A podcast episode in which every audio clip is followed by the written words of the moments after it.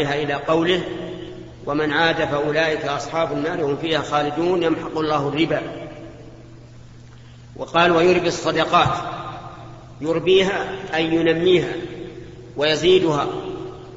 فإنه قد ثبت عن النبي صلى الله عليه وعلى آله وسلم أنه قال من تصدق بعدل تمرة أو بعدل تمرة من طيب ولا يقبل الله إلا الطيب فإن الله تعالى يأخذها بيمينه ويربيها كما يربي أحدكم فلوه يعني فرسه الصغير حتى تكون مثل الجبل. وقال تعالى مثل الذين ينفقون أموالهم في سبيل الله كمثل حبة أنبت السبع سنابل في كل سنبلة مئة حبة والله يضاعف لمن يشاء. فالصدقات إحسان وعبادة لله. إذا تصدق الإنسان بشيء من ماله فإن الله تعالى يضاعف له هذه الصدقة في ثوابها وأجرها وينزل البركة فيما بقي من ماله. كما صح عن النبي عليه الصلاة والسلام أنه قال ما نقصت صدقة من مال. وإنما ذكر الله الصدقات بجانب الربا لأن الربا ظلم. ظلم وأكل للمال بالباطل والصدقات إحسان. وخير.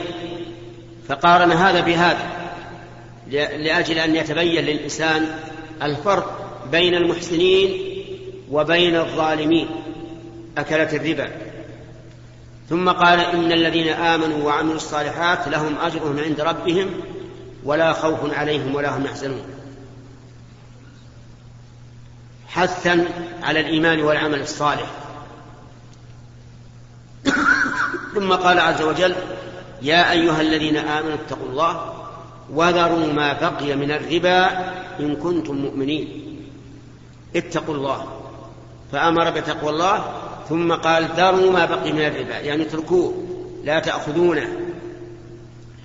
فخص بعد أن عم لأن تقوى الله تعم اجتناب كل محرم وفعل كل واجب وفعل كل واجب. فلما قال وذروا ما بقي من الربا صار تخصيصا بعد تعميم. فإن لم تفعلوا يعني وتدعوا ما بقي من الربا فأذنوا بحرب من الله ورسوله. وفي قراءة فآذنوا بحرب من الله. والمعنى أعلنوا الحرب على الله ورسوله. نسأل الله العافية. وإن تبتم فلكم رؤوس أموالكم لا تظلمون ولا تظلمون. إن تبتم عن الربا فلكم رؤوس أموالكم. أنت أعطيت مئة بمئة وعشرين. إذا صدقت في التوبة لا تأخذ إلا مئة فقط. لأن الله يقول لكم رؤوس أموالكم لا تظلمون ولا تظلمون. وقد ابتلي بعض الناس بالقياس الفاسد مع النص.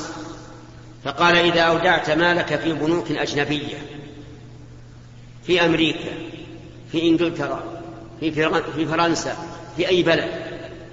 فإنك تأخذ الربا تأخذ الربا وتتصدق به.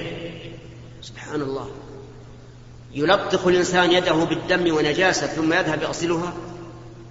لماذا لا يتجنب النجاسة من الأول؟ هذا قياس فاسد مقابل للنص وفاسد الاعتبار أيضا. إذا أعطوك فقل لا. شرعنا يحرم علينا الربا. يقول بعض الناس إذا لم تأخذ منهم فمعنى فإنهم يصرفونها في الكنائس وحرب المسلمين. نقول من قال هذا؟ يمكن أن صاحب البنك يأخذها لنفسه يأخذها لقرابته يأخذها لمصالحه. من يقول إنها تصرف في الكنائس؟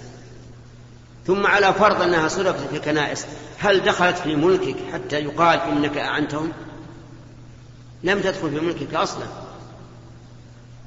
ولهذا لا يعطونك ربح مالك ربما يدخلون مالك في مالهم ويخسر وإنما يعطونك ربا واضح محدد من الأصل. فليس هو فليس هو ربح مالك حتى تقول أعطيتهم شيئا من مالي يستعينون به على الحرام. أبدا. ثم على فرض أنه ربح مالك أو أن مالك ربح أكثر. وأبيت أن تأخذه لأنه ربا وصرفوه في الكنائس وفي حرب المسلمين. هل أنت أمرتهم بهذا؟ أبدا. أن تتق الله. لك رأس مالك لا تظلم ولا تظلم. أما أن تأخذه وتقول بتصدق به. ما مثل هذا إلا إنسان أخذ الغائط بيده وعصره ثم قال أين المال لأطهر يدي غير صحيح. ثم نقول من الذي يضمن أنه إذا جاءك مليون أو مليونين ربا أنك تتصدق بها؟ ربما يغلبك الشح. تقول والله مليونين أتصدق به لا خل ننتظر نشوف. ثم تزول بك تمضي بك الأيام وتموت وتدعها لغيرك. ثم إذا فعلت ذلك صرت قدوة للناس. يقولون فلان أخذ. دخل ماله في البنك وأخذ الربا. إذا ما في بأس. فتكون قدوة. ثم إننا إذا استمرأنا هذا الشيء وأخذنا الربا معناها أننا لن نحاول أن نوجد بنكا إسلاميا. لأن إنشاء البنك الإسلامي ما هو سهل. صعب. و و وفيه موانع. وأناس يحولون بين المسلمين وبينه. فإذا استمر الناس هذا سهل عليهم. قال نأخذ الربا وهين حتى يجيب الله بنك إسلامي. لكن لو قيل لهم هذا حرام عليكم. حينئذ يضطر المسلمون إلى أن ينشئوا بنوكا إسلامية تكفيهم هذه البنوك الربوية. والحاصل أن من قال خذ الربا وتصدق به فقد قابل النص بالقياس. والله عز وجل وضح لا لكم رؤوس أموالكم لا تظلمون ولا تظلمون. وإذا كان عقد الربا الذي حصل في الجاهلية في عهد الرسول عليه الصلاة والسلام وضعه الرسول مع أنه قبل قبل قبل الشريعة وأهل وأهل الجاهلية يتعاطونه على أنه مباح ومع ذلك وضعه النبي عليه الصلاة والسلام. قال ربا الجاهلية موضوع. فكيف بمسلم يعرف أن الربا حرام ويقول باخذ وتصدق به؟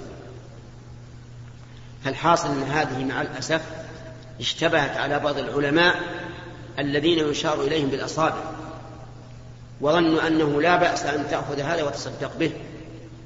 ولو أنعموا النظر وفكروا لعرفوا أنهم مخطئون. ما حجتنا عند الله يوم القيامة؟ إن تبتم فلكم رؤوس أموالكم. ما قال إلا أن تتعاملوا مع مع الكفار. إن تبتم فلكم رؤوس أموالكم. لا تظلمون ولا تظلمون. ولم يقل إلا إذا تعاملتم مع الكفار فخذوا الربا. فالحقيقة إن أننا نأسف أن يوجد بعض من يشار إليهم يفتون بمثل هذا مع أنهم لو أمعنوا النظر ودققوا لوجدوا أنهم على خطأ. أنا ما أعرف. قال لي ربي لك رأس مالك لا تظلم ولا تظلم. أقول سمعا لك يا ربي وطاعة.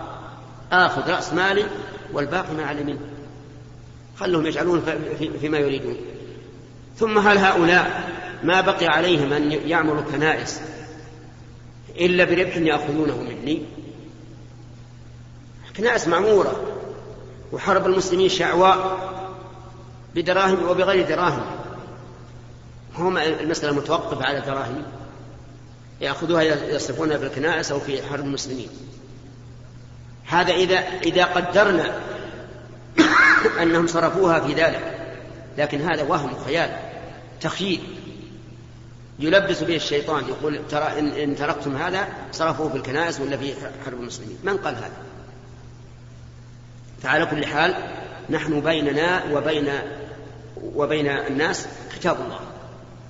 إن تبتم فلكم رؤوس أموالكم لا تظلمون ولا تظلمون. وإذا اتبعنا الشرع جعل الله لنا من كل هم فرجا ومن كل ضيق مخرجا.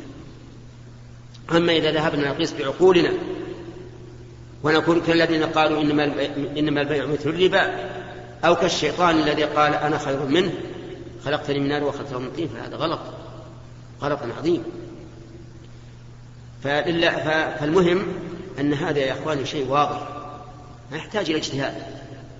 إن تبتم فلكم رؤوس أموالكم لا تظلمون ولا تظلمون.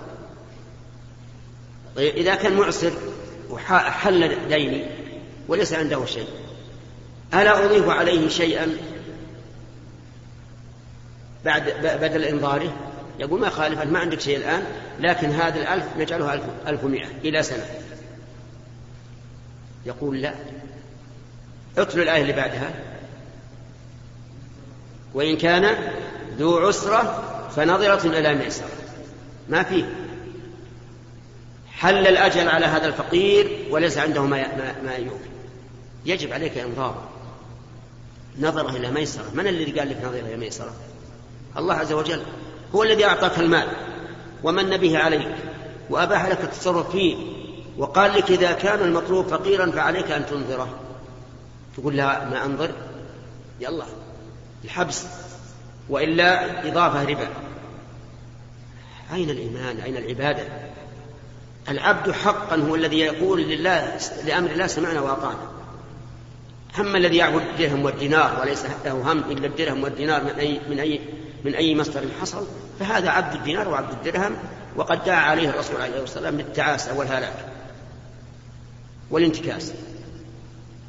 وإن تبتم فلكم رؤوس أموالكم لا تظلمون ولا تظلمون وإن كان ذو عسرة فناظرة إلى ميسرة ثم تأتي المرتبة العليا اللي هي أفضل من الإنظار وهي وأن تصدقوا خير لكم.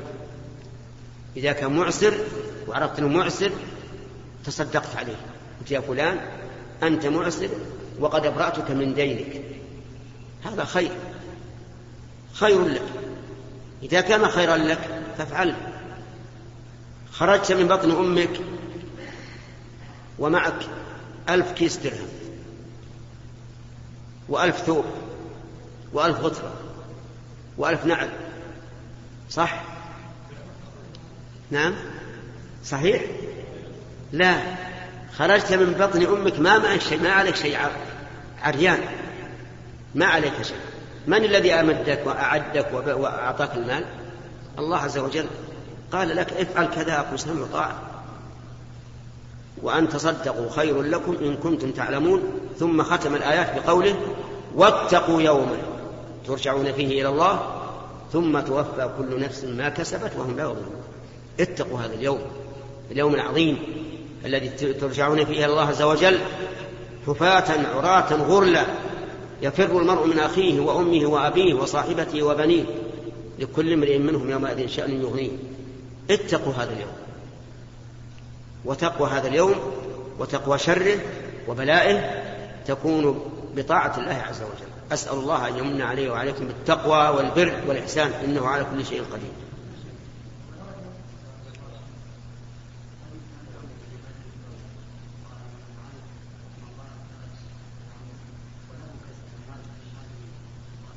أي لا بأس. إذا سبق أن قال من جاءه موعظة من ربه فانتهى فله مسألة.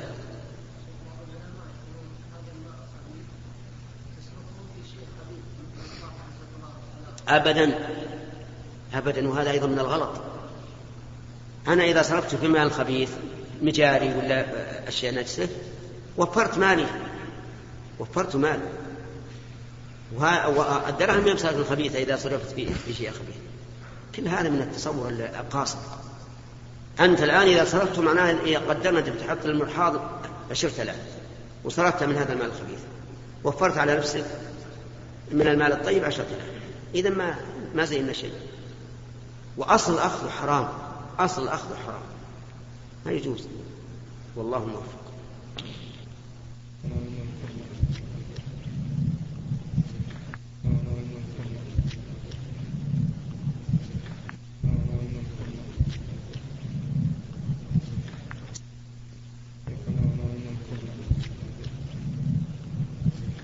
بسم الله الرحمن الرحيم. الحمد لله رب العالمين والصلاة والسلام على نبينا محمد وعلى آله وصحبه أجمعين. نقل المؤلف رحمه الله تعالى في سياق الأحاديث في باب تغليظ تحريم الربا. عن أبي هريرة رضي الله عنه عن النبي صلى الله عليه وسلم قال اجتنبوا السبع الموبقات.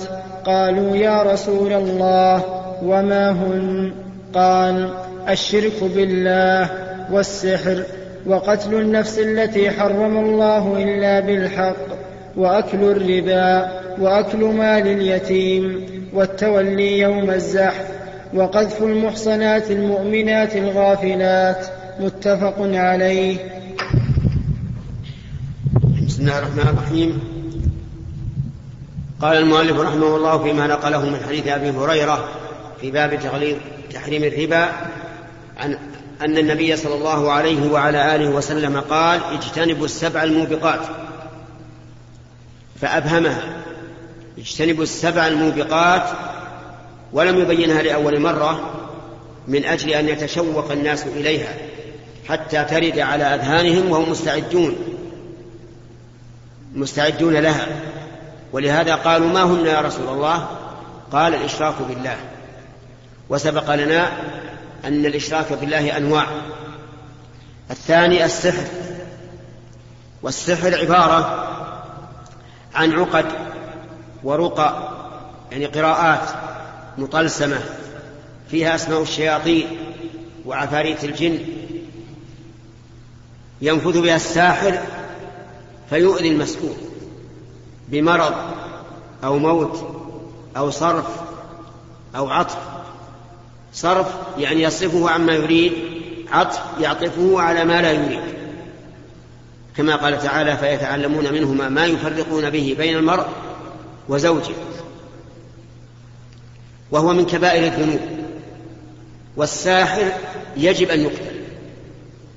حدا سواء تاب أم لم يتب.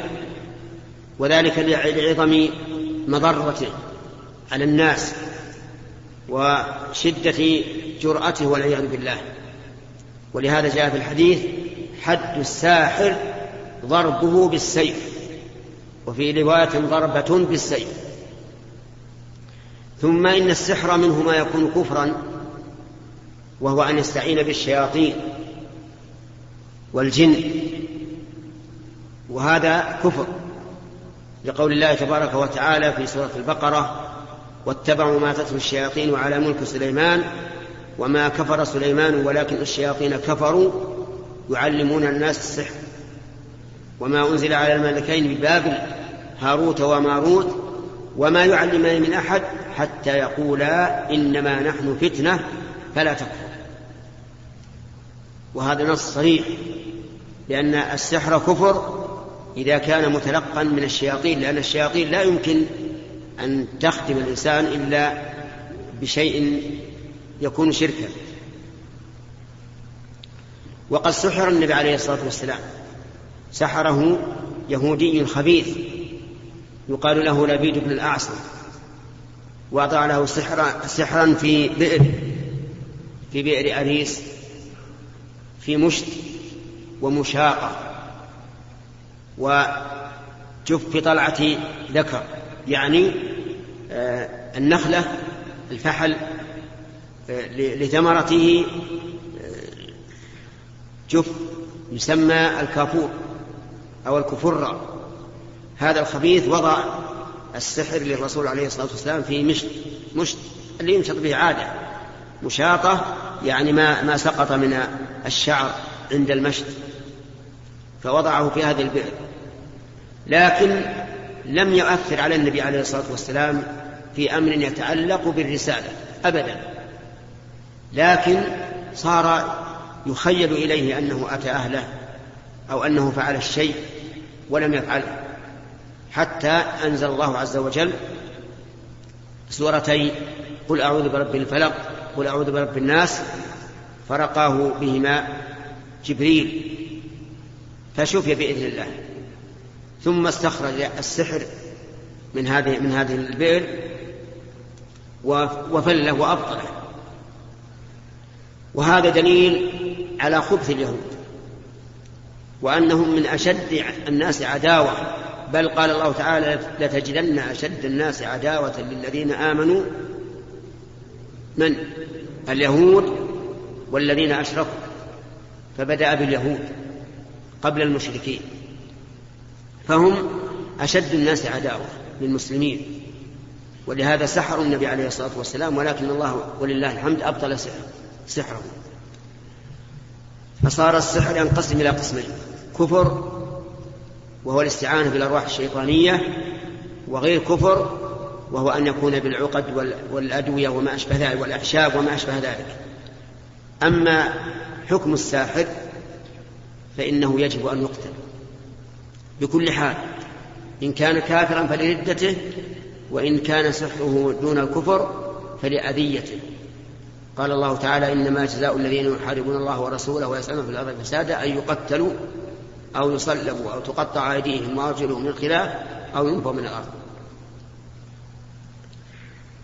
الإشراك بالله والسحر وقتل النفس التي حرم الله إلا بالحق.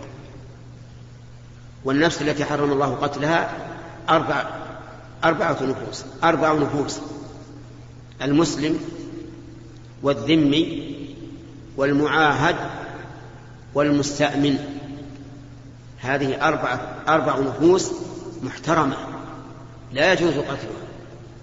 أما المسلم فظاهر وأما الذمي فهو الذي يكون بيننا وفي بلدنا من, من أهل الكتاب أو غيرهم يبذل الجزية لنا ونحميه مما يؤذيه. ونحترمه وإن كان على غير الإسلام. وأما المعاهد فهو الذي بيننا وبينهم عهد وإن كانوا في بلادهم كما جرى بين النبي صلى الله عليه وسلم وبين قريش في صلح الحديبية. فإذا كان من المعاهدين حرم عليك أن تقتله وهو نفس معصومة. وأما المستأمن فهو الذي يدخل إلى بلادنا بأمان. نعطيه أمانا إما لكونه تاجرا يجلب تجارته ويشتري أو لأنه يريد أن يبحث عن الإسلام ويعرف الإسلام, ويعرف الإسلام. كما قال تعالى وإن أحد من المشركين استجارك فأجره حتى يسمع كلام الله ثم أبلغه مأمنه ذلك بأنهم قوم لا يعلمون. أما الحرب الذي بيننا وبينه حرب وليس بيننا وبينه عهد ولا ذمة ولا أمان. فهذا يحل قتله لأنه ليس بيننا وبينه عهد بل هو محارب لنا. لو, لو, لو تمكن منا لقتل من يقتل من المسلمين. فهذا لا عهد له ولا ذمة. وقوله عليه الصلاة والسلام التي حرم الله إلا بالحق يعني أن النفوس المحترمة قد يكون من الحق أن تقتل وهي محترمة مسلم أو ذمي أو معاهد أو مستأمن تقتل. مثل قول الرسول عليه الصلاة والسلام لا يحل دم امرئ مسلم إلا بإحدى ثلاث الثيب الزاني والنفس بالنفس والتارك لدينها المفارق للجماعة. فإذا زنى الإنسان وهو ثيب قد تزوج بنكاح صحيح وجامع زوجته ثم زنى بعد ذلك فإنه يرجم بالحجارة. يوقف ويجتمع الناس إليه ويأخذون حجارة دون البيضة. لا تكون كبيرة تقضي عليه بسرعة ولا صغيرة تشق عليه. ثم يرجمونه ويتقون المقاتل. يرجمونه على الظهر على البطن على الكتف. على الفخذ حتى يموت. كما فعل النبي عليه الصلاة والسلام في الغامديه ومازن وغيره.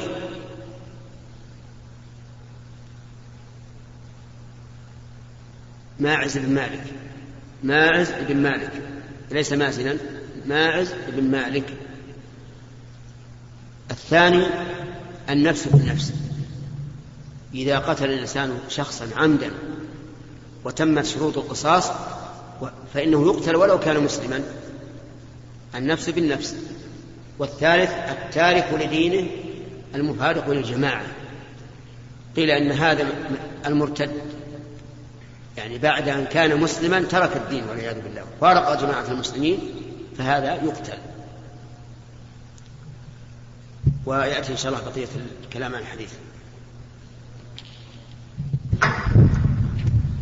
بسم الله الرحمن الرحيم قال المؤلف رحمه الله تعالى فيما نقله عن ابي هريره عن النبي صلى الله عليه وسلم انه قال اجتنبوا السبع الموبقات قالوا وما هن يا رسول الله قال الشرك بالله والسحر وقتل النفس التي حرم الله إلا بالحق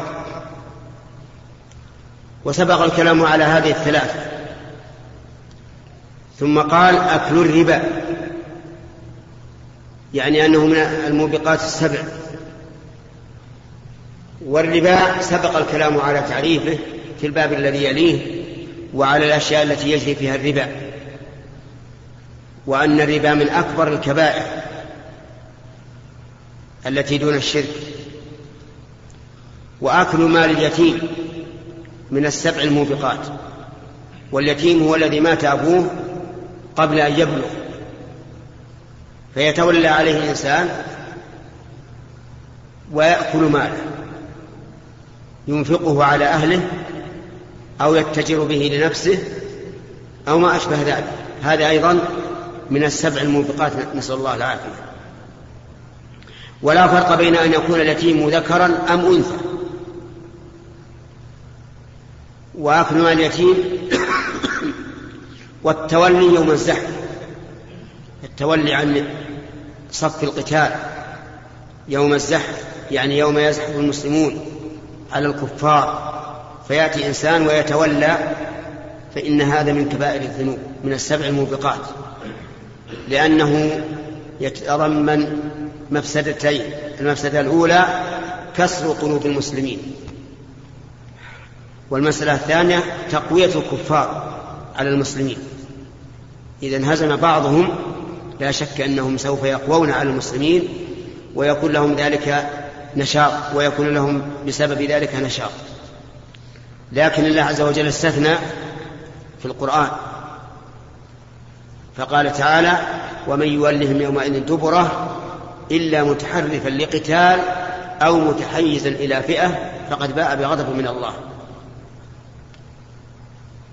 فمن تولى لهذين الأمرين متحيزا إلى فئة يعني بأن يقال فيها الفئة الفلانية قد حصرها العدو وخطر عليها أن يكتسحها العدو فانصرف لإنقاذهم فهذا لا بأس به لأنه انتقل إلى ما هو أنفع.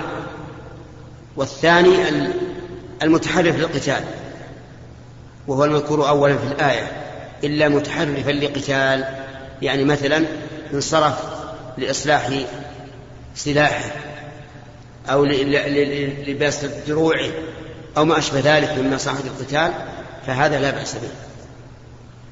والسابع قذف المحصنات الغافلات المؤمنات. يعني أن يقذف المرأة العفيفة المؤمنة. فهذا من كبائر الذنوب.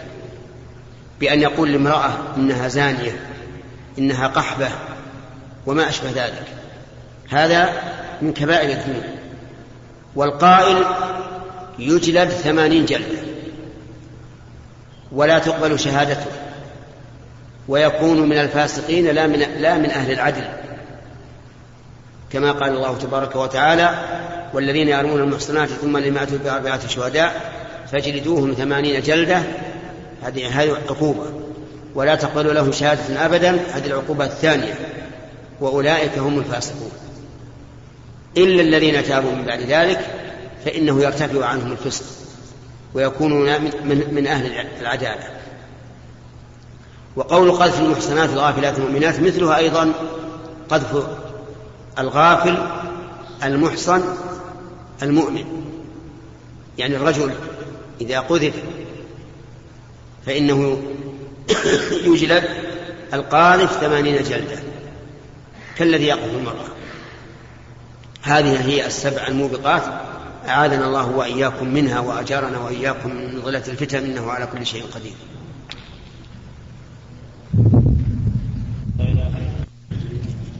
لا إله إلا الله وحده لا شريك له.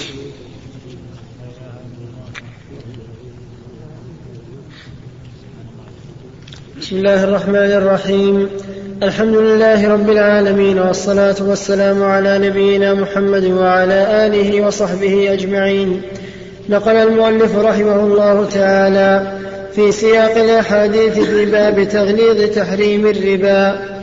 عن ابن مسعود رضي الله عنه قال لعن رسول الله صلى الله عليه وسلم آكل الربا وموكله رواه مسلم. زاد الترمذي وغيره وشاهديه وكاتبه. بسم الله الرحمن الرحيم. قال المؤلف رحمه الله تعالى في باب التغليظ في تحريم الربا فيما نقله عن ابن مسعود رضي الله عنه أن النبي صلى الله عليه وعلى آله وسلم لعن آكل الربا وموكله. آكل الربا يعني الذي يأخذه. سواء استعمله في أكل أو لباس أو مركوب أو مسكن أو فراش أو غير ذلك. المهم أنه أخذ الربا. كما قال تعالى عن اليهود أخذهم الربا وقد نهوا عنه. فآكل الربا ملعون على لسان الرسول صلى الله عليه وسلم. والثاني موكل. موكله يعني الذي يعطي الربا مع أن معطي الربا مظلوم. لأن, المرا... لأن آخذ الربا ظالم والمأخوذ منه الربا مظلوم ومع ذلك كان ملعونا على لسان محمد صلى الله عليه وسلم. لأنه أعان على الإثم والعدوان. وقد قال النبي عليه الصلاة والسلام انصر أخاك ظالما أو مظلوما. قالوا يا رسول الله هذا المظلوم كيف ننصر الظالم؟ قال تمنعه من الظلم فذلك نصرك إياه. فإذا احتاج الإنسان إلى دراهم وذهب إلى البنك وأخذ منه عشرة آلاف بأحد عشر. صار صاحب البنك ملعونا والآخذ ملعونا على لسان أشرف الخلق محمد عليه الصلاة والسلام. وما أقرب الإجابة ممن لعنه الرسول عليه الصلاة والسلام. وما أقرب الإجابة في من لعنه الرسول صلى الله عليه وسلم. واللعن هو الطرد والإبعاد عن رحمة الله. ويكون هذا الملعون مشاركا لإبليس في العقوبة. لأن الله قال لإبليس وإن عليك اللعنة. كذلك آكل الربا عليه اللعنة وموكله عليه اللعنة. مطرود مبعد عن رحمة الله. ثم هذا الذي يأكله يأكله سحتا. وكل جسد نبت من السحت من السحت فالنار أولى به. ثم إن هذا الربا الذي يدخل عليه ينزع الله به البركة من ماله وربما يوالي عليه النكبات حتى يتلف قال الله تعالى وما آتيتم من ربا ليربو في أموال الناس فلا يربو عند الله. وأما الذي أكل الربا وأعطى الربا فإن وجه اللعنة في حقه أنه أعان على ذلك. فإذا قال قائل هل للإنسان من توبة؟ إذا كان يتعاطى الربا ثم من الله عليه واهتدى نقول نعم له توبة. ومن الذي يحول بينه وبين توبة الله؟ ولكن لا بد من صدق التوبة وإخلاصها والندم عليها على الذنب والعزم على ألا يعود. ثم إن كان صاحب الربا الذي أخذ منه قد استفاد. فإن الربا يؤخذ من المرابي ويتصدق به أو يجعل في بيت المال. وإن كان لم يستفد فإنه يعطى المظلوم.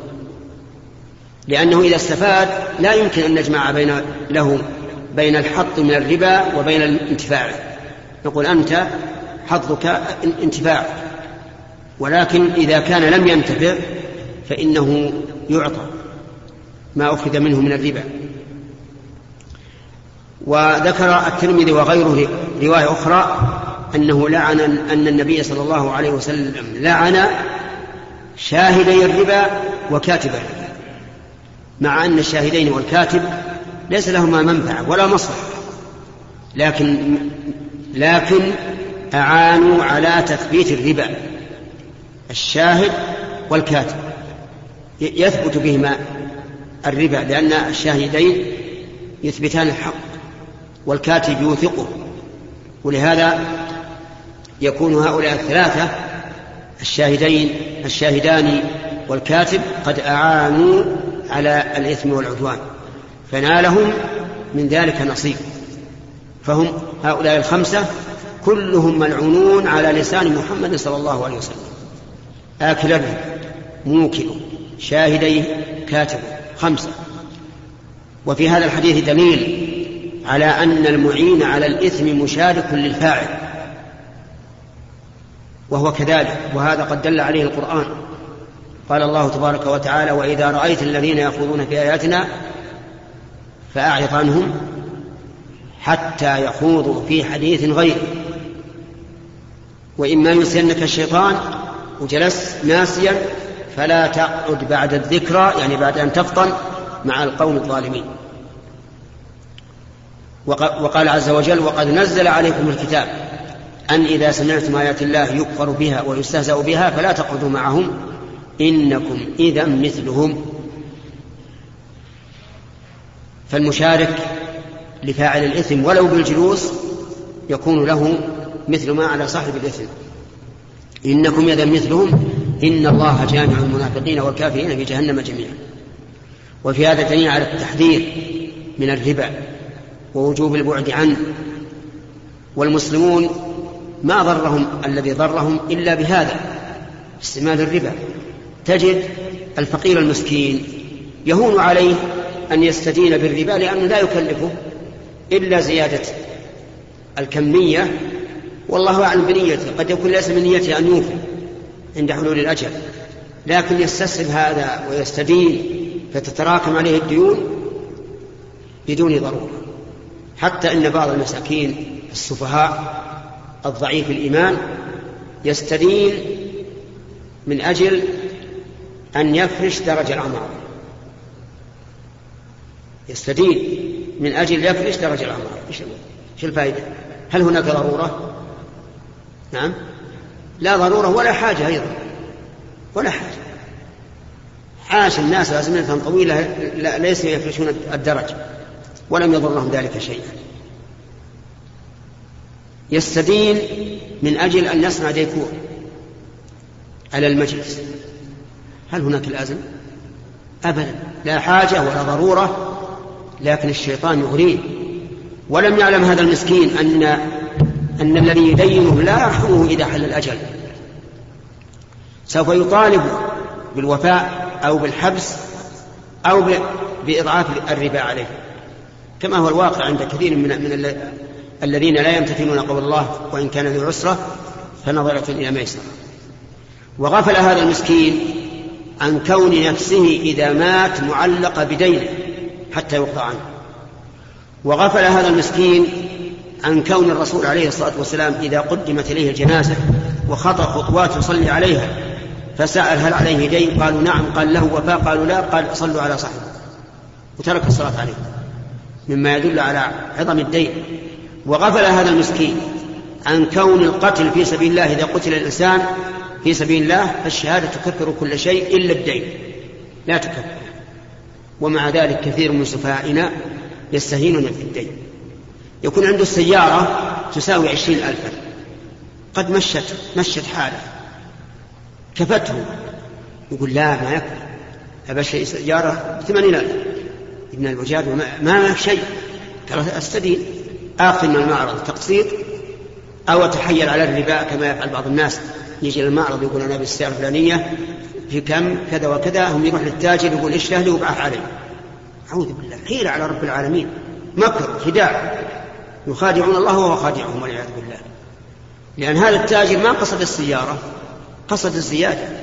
ولهذا لو قيل للتاجر بيعها عليه برأس مالك اللي اشتريتها قال أبدا ما أبيع عليه إلا بالربا الزيادة. لأن الربا هي الزيادة. قال ما أبيع عليه إلا بالزيادة. يقول بعض الناس يزين لهم الشيطان يقول احتج على اللي يقول هذا ما يجوز قل له أنا لو هون عنه ما خرجت. لو هون عنه ما خرجت فنقول هذا كذب على الله. رجل جاي محتاج سيارة يهون هذا بعيد جدا. ثم إن المسموع عن هؤلاء أنه إذا هون كتبت كتب اسمه في قائمة في القائمة السوداء ما عاد يعامل مرة أخرى. هذا كالإجبار على أن يقبل. تحيل على رب العالمين ما يصلح. والله لو سألنا هذا التاجر الذي أخذ السيارة من المعرض ثم باع على هذا ماذا تقصد؟ أتقصد الإحسان لهذا الرجل؟ قال أبدا. ولا بيني وبينه معرفة. أقصد عشرة. مئة وعشرة. هذه ما أقصد. هذا الرجل ما أعرفه ولا أعرفه نعم. هذا هو الواقع. كيف نتحيل على رب العالمين؟ لو جاء هذا الرجل للبنك وقال تعال أعطني مئة ألف بمئة وعشرة واشترى السيارة أهون من هذه الحيلة لأن الخداع أشد من الصريح. المخادع ارتكب الإثم مع زيادة إيش؟ الخداع. والصريح ارتكب الإثم وهو يعتقد أنه إثم ويحاول أن يتوب عنه لأنه يرى تأنب نفسه أنه فعل هذا الشيء. لكن مشكلة المخادع يرى أن هذا حلال ويستمر هذا الفعل. يقول ما في شيء. اسأل نفسك. لا تسأل أحد. الرسول يقول الإثم ما هاك في نفسك وكرهت يطلع الناس. والبر ما اطمأنت إليه الناس واطمأن إليه القلب. وإن أفتاك الناس وأفتوك. لا تستفتي. استفتي قلبك. هل أنت اشتريت السيارة حقيقة شراء حقيقي؟ تطلب بها الربح؟ قال لا أبدا. لولا أن هذا جاء ما شريته ولا بغيته. إذا السيارة شراؤها مقصود ولا غير مقصود؟ غير مقصود المقصود زيادة الدراهم لكن بدل ما يقول هذه خمسين ألف ستين ألف مقسطة يقول لا رح اشتريها رح عين اللي تبي ونشتريها من المعرض بخمسين ألف وبيعها عليك بستين ألف مقسطة. كل إنسان يعني مجرد من الهواء يعرف أن هذه حرام ولا إشكال فيها. وإن أفتاك الناس وأفتوا واللي بيسألك يوم القيامة رب العالمين اللي يعلم ما في قلبك وإذا كان شيخ الإسلام ابن تيمية رحمه الله يقول لو احتجت سلعة عند إنسان سيارة عند إنسان وأنت تحتاج دراهم ورحت للي عنده السيارة قلت بيعها عليه تساوي الآن خمسين قلت بيعها عليه بستين إلى سنة ثم أخذته وبعته يقول شيخ الإسلام هذه حرام ولا تحل وحيلة وهي من العينة التي حذر منها الرسول عليه الصلاة والسلام وقال إذا تبايعتم بالعينة وأخذتم بأذناب البقر ورضيتم بالحرث وتركتم الجهاد سلط الله عليكم ذلا لا ينزعه من قلوبكم حتى ترجعوا إلى دينكم. مع أن مسألة التورق مين مثل هذه. هذه باع ما لا يملك وهذه الحيلة فيها واضحة. أما مسألة التورق فالسلعة موجودة عند البايع لهذا ولغيره. إن جاءه من يشتريها بنقد باعها بخمسين وإن جاء من يشتريها ب... وإن جاء من يشتريها بستين مؤجلة باع عليه لكن هذا إنسان ما له غرض بالسلع إطلاقا. ليس له إلا الربا. ثم يستمر هذا هذا الأمر يقول هذا حلال. فكر. فكر يوم القيامة ملاقي ربك وحدك. ما عندك أحد لا مفتي ولا غير مفتي.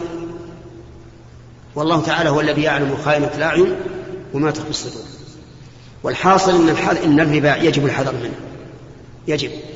ولهذا تدينا على ما قلت لما سهل الأمر عند الفقراء لما سهل عندهم هذا صار ما أسهل أن يقول للتاجر يا فلان أنا أبي السيارة الفلانية. قال روح اشتري من المعرض وأنا وأنا أسدد القيمة للمعرض وبيعها عليك بأكثر. سهل الدين على الناس. لكن لو لم يجدوا من يسهل الأمر عليهم امتنعوا بعض الشيء. وبرئت سلمت ذممهم واستراحوا نسأل الله لنا ولكم التوفيق والهداية.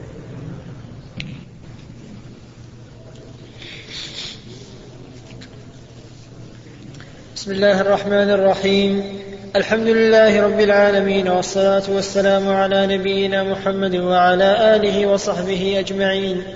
قال رحمه الله تعالى باب تحريم الرياء. قال الله تعالى وما امروا الا ليعبدوا الله مخلصين له الدين حنفاء الايه وقال تعالى يا ايها الذين امنوا لا تبطلوا صدقاتكم بالمن والاذى كالذي ينفق ماله رئاء الناس الايه وقال تعالى يراءون الناس ولا يذكرون الله الا قليلا بسم الله الرحمن الرحيم. قال النووي رحمه الله في كتاب رياض الصالحين باب تحريم الرياء. الرياء مصدر راء يقال راء يرائي رياء ومراءاة كجاهد يجاهد جهادا ومجاهدا والمراد بالرياء هنا أن يتعبد الإنسان لربه عز وجل لكن يحسن العبادة من أجل أن يراه الناس فيقولون ما أعبده ما أحسن عبادته وما أشبه ذلك. فهو يريد من الناس أن يمدحوه في عبادة الله. أيها الإخوة في ختام هذه المادة